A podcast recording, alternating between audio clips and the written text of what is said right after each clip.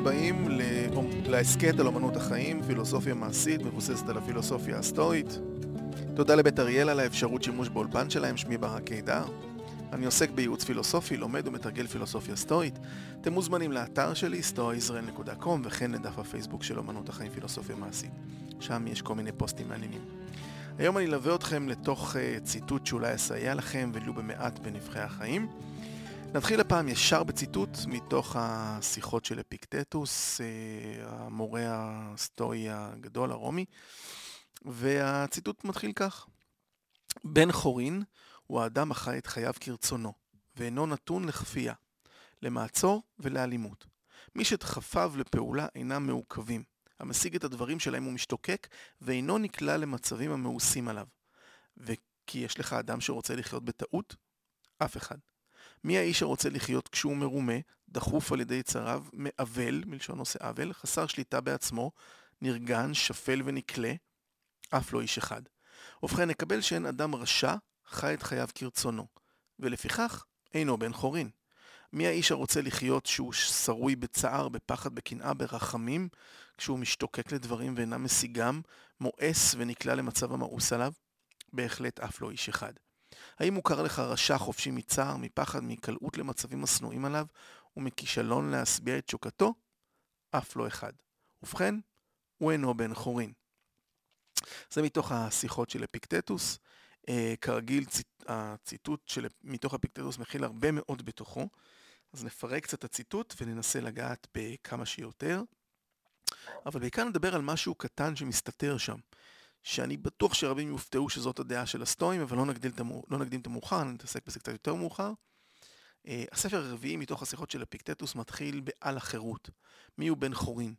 אז ההגדרה שנתן אפיקטטוס די ברורה, אדם החי את חייו כרצונו ואינו נתון לכפייה, מעצור ולאלימות. מי שמשיג את הדברים שאליהם הוא משתוקק. אבל אז הוא עובר לשאול אם יש אדם שרוצה לחיות בטעות. הסטואים, אה, בעקבות סוקרטס, מניחים שאנשים לא רוצים לטעות. ולכן דברים שגויים ואפראים שהם עושים, הם נובעים מאיזושהי בורות אודות מה, מה טוב, מה נכון, ולא מתוך איזושהי כוונה רעה. אה, יהיו כמה שיתקוממו פה וימצאו כמה אנשים מאוד מאוד רעים בהיסטוריה שלנו. אה, נשים אותם רגע בצד ונתייחס רגע, כי אני לא רוצה, זה לא מהות הדיון שלנו, אבל ניכנס רגע, אבל שימו לב שרוב האנשים, כמעט כל מי שאתם מכירים, הוא לא בן אדם רע מיסודו, הם טועים או שוגים או שבויים באיזושהי קונספציה מסוימת. הם לא רוצים לטעות, הם לא עושים את הדברים מתוך מקום של אה, רצון לטעות. ו... אפיקטזוס ממשיך, מי רוצה לחיות כשהוא חסר שליטה בעצמו, בעקבות אה, דחף של יצרים, אה, לעשות עוול ולהיות שפל? אף אחד לא באמת רוצה להיות, אה, לעשות עוול ולהיות שפל. דהיינו, מי שמשיג את הדברים שאליהם הוא משתוקק, גם יכול להיות חסר שליטה בעקבות דחף של היצרים. הוא לא בן חורין, כי הוא, הוא לא שולט בזה. ובואו נודה, אין אף אדם שלא עונה ל, ל, לאיש אחר ולא חפוף למישהו אחר או למחויבות כלשהי. עכשיו תגידו, אה, פוטין לא עונה לאיש, או קים ז'ונג און, הדיקטטור מצפון קוריאה, אבל תראו מה התסכול של פוטין גורם לו לעשות כשאוקראינה מתקרבת למערב. הוא פותח מלחמה ונוקט פעולות לא פרופורציונליות בשב... בגלל שהוא לא משיג את המטרות שלו. יש אפילו דיווחים שהוא נתון לפרצי זעם כשהמלחמה לא הולכת כפי שהוא ציפה, והמערב מטיל עליו אה, סנקציות מאוד מאוד משמעותיות. כלכלית הוא נפגע, גם הסביבה שלו, העם שלו, אה, אה הוא אפילו אה, ובוא נגיד, אם כל זה לא מזיז לו, הוא עדיין שבוי של הצורך שלו בכוח. שיג כוח, הוא צריך גם לשמור על הכוח. ואז הוא שבוי שלו. זה לא חירות. עכשיו, אני לא אתיימר לדעת מה מניע את האיש, אבל אני בטוח שהוא שבוי של הכוח הרב שהוא צבר.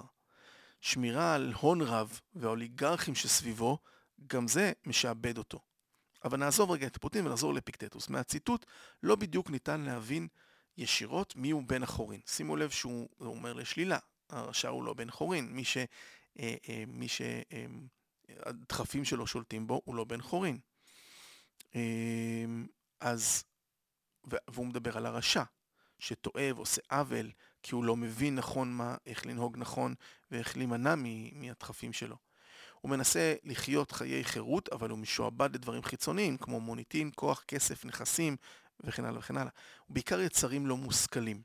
על כן, האדם החופשי, מה משתמע? הוא האדם החכם. זה שאין לו מה שמעכב אותו, כי הוא חי על פי הטבע, והוא שלם עם המציאות. גם אם הוא יהיה כלוא למשל, השכל שלו לא כלוא. היכולת שלו לחשוב, השיפוט שלו, הם לא כלואים. הגוף מעוכב, אבל אה, לא בחירתו, לא הבחירה שלו לפעול על פי המידות הטובות והטבע. זה נשמע כמו משהו בלתי מושג, ואכן נדירים האנשים שיש להם חירות מתחפים לחלוטין והזדקקות ל... ולא זקוקים לדברים חיצוניים כמעט, וכאשר אה, אה, מוד... הם מודעים בדיוק כל הזמן בכל רגע נתון אה, מה נכון ומה טוב בכל בחירה שהם עושים, אבל אפשר להתאמן ולהגיע לשם, אה, או לפחות להתקרב, עצם האימון יש לו משמעות. לא להיקשר לדברים חיצוניים, לכוח, כסף ומוניטין, הסטואים מכנים את הדברים האלה באנגלית uh, preferred indifference. בעברית, דברים שיכולים להביא תועלת מסוימת, אבל יש לנהוג בהם באדישות. זאת אומרת, אה, אה, אני אאבד את זה, אז אני אאבד את זה. זה, זה לא באמת שלי. איבדתי כסף, אז איבדתי כסף, הוא לא באמת שלי. מה ששלי זה השכל שלי. זה preferred indifference, זה עדיף שיהיה לי כסף, זה יעזור לי בחיים. אבל אם איבדתי אותו, הוא לא צריך לייצר לי איזושהי מצוקה או עיכוב באושר שלי. זה לא מה שיסב לי אושר. הדבר היחיד שיש לי בחזקתי הוא האופי שלי, השיפוט שלי. אז רק האדם החכם הוא באמת בן חורין, ואדם חכם הוא אכן, כמו שאמרנו, נדיר, אבל ככל שנתאמן ונהיה מודעים למה שבשליטה שלנו ומה שלא, לדברים ששולטים בנו, כך נהיה יותר ויותר בני חורין. בהמשך הציטוט, אפיקטטוס מבהיר שאף אחד לא רוצה לחיות בפחד, צער, רחמים והשתוקקות לדברים לא מושגים. ואין רשע שחי חופשי מצער והשתוקקות. החכם חופשי מצער והשתוקקות, אבל לא הרשע. עכשיו נגיע למילה שמסתתרת שם בציטוט, שחלק מהאנשים רואים בה משהו חיובי, אבל הסטואים לא. הוא אומר, מי האיש שרוצה לחיות שהוא שרוי בצער, פחד, קנאה וברחמים? המילה רחמים נמצאת בציטוט יחד עם עוד רגשות שליליים כמו פחד וצער. בהגדרות המילוניות למיניהם רחמים, זה רגש השתתפות בצער הזולת או בסבלו. רוב האנשים רואים ברחמים רגש נעלה, שמעודד אותנו לנהוג באמפתיה ולעשות טוב לזולת. אז למה הסטואים לא רואים ברחמים משהו מועיל? ראשית, בואו נשאל, האם ייתכן מצב של רחמים על מישהו מבלי שנעזור לו? אני מניח שכולכם טענו שכן. אולי אפילו אה, אם אנחנו נרחם על העם הסורי או לאוקראינים שסובלים עכשיו מהרוסים. הם רחוקים, רובנו לא נעשה משהו, חלק כן, אבל רובנו לא נעשה משהו אה, בנידון, ואנחנו עדיין נחוש צער. דהיינו, הרחמים לא בהכרח מובילים לעידוד אמפתיה, ובטח לא לפעולה חיובית. יתרה מכך, יש מחקרים שמראים שאנשים חשים יותר אמפתיה ורחמים כלפי כלבים מאשר כלפי בני אדם אחרים. הסיבה העיקרית לכך שהסטואים לא רואים ברחמים דבר חיובי, טמונה בעצם ההגדרה של המילה, השתתפות בצער הזולת. זה עדיין צער, שבהקצנה שלו עלולה להביא למצבים פתולוגיים, לדיכאון ולכן הלאה ולכן הלאה. צער הוא לא, הוא לא רגש חיובי, הוא מבוסס על שיפוט לוקה ולא מועיל. השיפוט הלוקה הוא בפער שבין הציפייה לבין המציאות, או בין איזושהי תשוקה בעיקר לבין המציאות. יש משהו שאני משתוקק להשיג ואני לא הצלחתי להשיג, זה מצער אותי. אני חש בצער על משהו שקרה, אבל הוא כבר קרה. והצער לא מעודד פעולה חיובית, אלא שלילית. הצער מתעורר כשאני לא מכיר בכך שמה שאירע בהכרח קרה כי זאת המציאות. או שהוא קרה בגלל שזה הגורל, או הכרחי שיקרה. כל מה שקרה, הכרחי שהיה קורה. ולכן אין לי מה להצטער עליו. אפילו מוות של קרוב, אני יודע שזה נושא רגיש, אפילו מוות של קרוב, אם הוא צפוי, לצורך העניין איזושהי מחלה ממושכת, הצער קיים, אבל הוא פחות מאשר אם הוא בא בהפתעה. כמו מישהו שהוא צעיר יחסית, שאף אחד לא ציפה שפתאום יקרה משהו. אה, עצם ההפתעה, עצם הפער הזה בין מה שציפיתי לבין מה שקורה בפועל. אבל אם נכיר בזה שזה חלק מהטבע, וזה חלק מהמציאות, אולי יהיה קצת פחות צער. זה לא אומר שאנחנו קרים ועם לב של אבן. אה, זה בסדר שצער מתעורר, אבל האם אנחנו מנהלים את חיינו ואת הבחירות שלנו לפי הצער? צער שלא מנוהל נכון הופך לדיכאון ואף לדיכאון קליני. אז למה שאני ארצה לחוות את הצער של הזולת? רחמים, כמו שאמרנו בהגדרה מילונית, זה להשתתף בצער הזולת. אז למה שאני ארצה לחוות את הצער שלו? למה רוצה לקחת על עצמי איזשהו רגש שלילי? בשביל משהו שלא קשור אליי. אני יכול באמת להשתתף בצער של מישהו?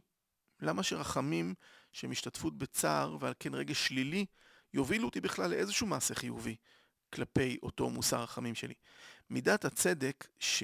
אה, שהיא מונעת מההבנה שהחובה שלנו כחברים באיזושהי קהילה בינלאומית ולפעמים קהילה של המדינה ולפעמים קהילה עירונית או סביבתית או משפחתית, גרעינית, לא משנה, אבל אנחנו רואים בכמה מעגלי קהילות כאלה, ומידת הצדק היא, היא צריכה להיות מונעת מהחובה שלנו כחברים בקהילת בני האדם. לעזור לבני אדם וגם לבעלי חיים, לצורך העניין, כמו, כמו שאמרנו, כלבים. מידת החוכמה צריכה לסייע לי לשפוט נכון את המצב ולבחור איך לממש את הצדק. אם אתה תיתן למישהו דג או שתיתן לו חכה, יש הבדל. מכירים את הסיפור, שאם אתה נותן, תן למישהו דג, כל יום הוא יבוא אליך לקחת דג, תתן לו חכה, תלמד אותו לדוג, הוא ידוג לבד. אז אה, מידת הצדק אומרת, תעזור, אבל מידת החוכמה אומרת, אולי הפעם צריך לתת דג, אולי הפעם צריך לתת חכה. הרחמים, בשל היותם רגש שלילי, מעכבים את השיפוט הנכון שלפיו יש לפעול. עכשיו, עוד פעם אני אומר, זה לא שמי שאינו מרחם הוא בעל אה, לב של אבן, ממש לא. אין קשר בין הרגש השלילי לבין הבחירה לפעול למען הצדק והזולת. הסטואים אינם מונעים מרגשות שליליים, כמו אשמה, צער, קנאה או כעס. הסטואים מונעים ממידות טובות. נכון לעזור לזולת כי זה צודק לעזור לזולת. אפשר לעזור לאדם בלי לרחם עליו. כולנו שווים, והטבע יצר אותנו אחד למען השני. יתרה מכך, ברחמים יש גם התנשאות, יש איזשהו חוסר שוויון בין מי שמרחם לנשוא רחמיו. כי בניגוד לחמלה שהיא מקום של יותר שוויון, רחמים זה מקום שהאדם המרחם הוא מקום טוב יותר מהאדם עליו הוא מרחם. אנחנו לא צריכים לחוות רחמים כדי לעזור לאחרים, אנחנו עוזרים לאחרים כי אנחנו זהים, שייכים לאותה קהילה, אותה משפחה, משפחת בני אדם. ואכפתיות לזולת זה מה שאנחנו אמורים לעשות. יתרה מכך, אה, מרקוס אורליוס גם כתב לעצמו ששמחתו של אדם היא עשיית הייחודי לו. ייחודי לאדם, לנהוג באדיבות בזולתו, להתעלם מתנודות החושים, לאתר רשמים מהימנים, להגות בטבע העולם, בכל המתהווה באמצעותו. מרקוס פה אומר שייחודי לאדם לנהוג באדיבות כלפי זולתו, ויש בזה שמחה, יש בכך שמחה. הוא אומר להתעלם מתנודות החושים, וזה בדיוק הכוונה ברגש שלילי רחמים. אלא לאתר את הרשמים המהימנים, זאת אומרת עם החוכמה, לנהל את הרשמים שאני חווה מהמציאות, אה, אה, והיא מה שתגיד לי מה נכון לעשות ומה חיובי לעשות על פי מידת הצדק. לסיום אני רק אוסיף שאמפתיה, אה, בדיוק אותו דבר כמו רחמים. אמפתיה היא הזדהות עם רגשות של הזולת. לא צריך להזדהות עם דברים שליליים בשביל לעשות את הדבר הנכון. אפשר להבין את הזולת ולעזור לו גם בלי הרגש השלילי הנלווה, ולפעמים אני לא צריך להבין את הזולת בשביל לעזור לו. יש גם אה, כל מיני מחקרים שמראים, שימו לב גם למה אה, כשאנשים תמיד רוצים אה, לבקש מכם איזושהי תרומה בפרסומות או כל מיני דברים כאלה, תמיד זה עם איזשהו פרצוף. איזשהו פרצוף נלווה לזה, מתוך הנחה שאם אתה רואה את הפרצוף למולך אתה תעזור יותר. אנשים פחות יעזרו למישהו עלום שהם לא מכירים, שהוא נידח באיזשהו מקום. אה, מעטים האנשים שיתרמו לאיזשהו אה, משהו שהוא רחוק מהם. הרוב יתרמו יותר כשזה מול העיניים שלהם. בגלל שזה מעורר את הרגש, סליחה, אבל נחות, שהוא רחמים. אנחנו צריכים להיות מונעים מהשכל. אה, ועדיין לתרום, עדיין לעזור, זה חשוב מאוד. אז תודה לכם. תודה לבית אריאלה שאירחו אותי באולפן שלהם והרשו להשתמש בו. עד uh, הפרק הבא, ואם מישהו רוצה ליצור איתי קשר דרך האתר, תודה, ו... או דרך הפייסבוק, תודה ועד הפרק הבא, נשתמע.